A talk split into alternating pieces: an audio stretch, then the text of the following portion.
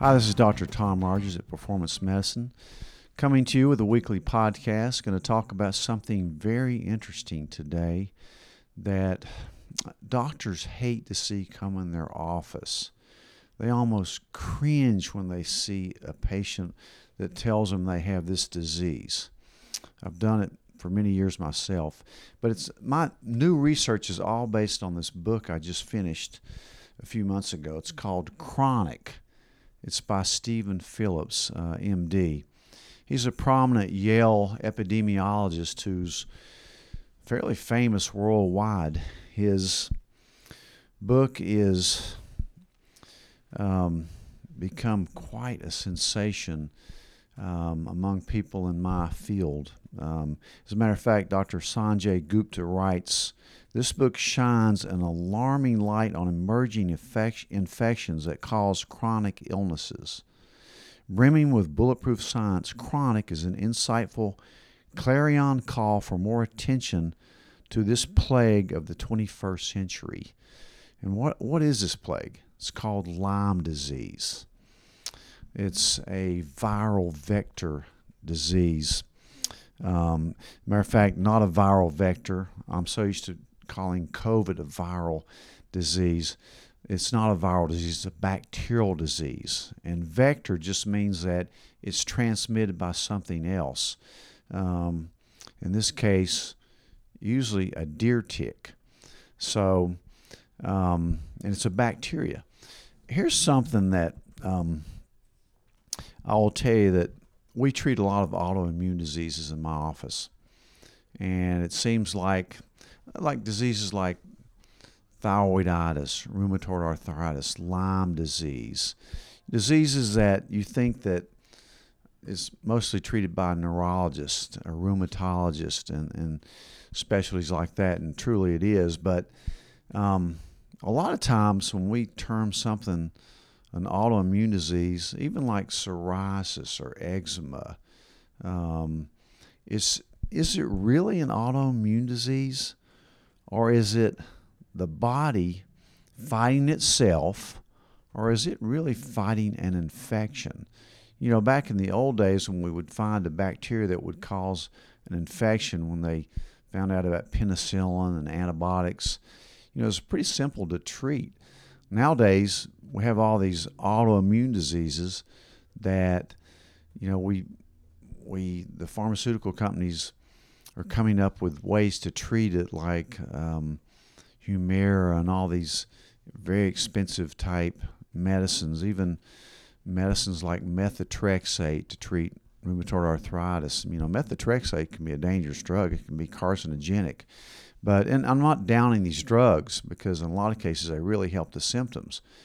But what we're really doing when we treat with these kind of medicines, and we treat most autoimmune diseases, we're really just treating the symptoms. We're not really getting to the cause of that chronic condition. And one of the one of the most feared things that walks into your office as a family doc or any doctor is a patient that will tell you, "I'm suffering from chronic Lyme disease," and that you just your heart just sinks because you're thinking, "There's no way I can help this patient," or um, this patient's kind of crazy because it turns out that a lot of these chronic illnesses like fibromyalgia, which just is a term we use when we don't know what the heck it is, chronic fatigue syndrome. Now, some of them we've been able to put a label on, like rheumatoid arthritis, Sjogren's, lupus, um, even even diseases, fatal diseases like ALS. Uh, could be caused by Lyme in some cases. Most of ALS patients have Lyme in their bodies. Uh, one well noted disease, MS, multiple sclerosis, um, most of those patients have Lyme in their bodies. Um, it's very hard to detect. And this guy, Dr. Phillips' story is just amazing in itself because he himself, who was a, a Yale trained uh, internist, physician, and epidemiologist, had Lyme disease. And he went for years not knowing what in the heck was wrong with him. As a matter of fact, he saw, I think, 20 uh, Ivy League trained rheumatologists uh, who could not tell him what was wrong with him. He had to figure it out for himself. in fact, he was he was bedridden or in a wheelchair for two years, and now he's normal. But it turns out the reason physicians like me and most of them don't want to see it is because the testing's not real good for it, and the treatment's not real good for it either. Um, I've known for a long time, and I've done I've done this on patients myself when they've come in with um, arthritis or some weird autoimmune disease. Sometimes I'll put them on just empirically. That means without a solid reason to do it, but you th- except that you think it may help. I will put them on a month of doxycycline. Um, I was taught this trick years ago uh, when I did a fellowship in integrated medicine because it works in a lot of cases. I mean, you get a weird case of arthritis or chronic fatigue syndrome or swelling or even stuff like brain fog. You treat them with a month of doxycycline, and a lot of times, about half the time, they get better. And so, what you're treating really is an infection. And that's something that's he brings out in this book that I hope kind of revolutionizes the treatment of Lyme disease and cousins of Lyme disease. Um, because it's it's just a bad, bad disease that can chronically disable you. I know many patients that have Lyme, they've been all over the country spending multiple thousands of dollars trying to get rid of this thing. And seems like they never really improve a whole lot. Um, but of course, people think of Lyme disease as being caused by a deer tick, and it is, which is a tick that's so small it's hard to see. In about 90% of the cases, the patient doesn't even know they had a tick bite. And then you think about the target rash um, that you're going to get with Lyme disease after you get bit by the tick. It turns out in about 90% of the cases, they never had this target lesion, which has a red circle with a clear uh, zone on the inside. So 90% of the time, they have no rash and or they ignored or they didn't even notice it or they didn't even know they had been bitten by a tick. I mean, if you if you have that and you get to treat it early, you know it's fairly easy to treat. You put them on tetracycline or doxycycline, and you're right at first you can really get rid of it. But most of the people that have this don't know they have it until they they either read about it or get on forums or the doctor just happens to think about it maybe. Um, but I suspect that a lot of these autoimmune diseases are really infectious diseases. And that's kind of a just like a a wake up call to a lot of doctors and patients as well. Um, because we've known for a long time that when you do find a case of Lyme disease, it requires a long, long treatment course of antibiotics. And, and a lot of doctors use IV antibiotics on this.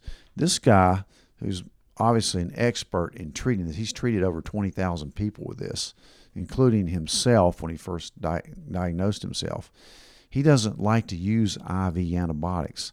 And I'll talk about the treatment in a minute. But, um, but anyway, it turns out too that Lyme disease, he calls it Lyme plus because it's really a family of diseases that are very closely related.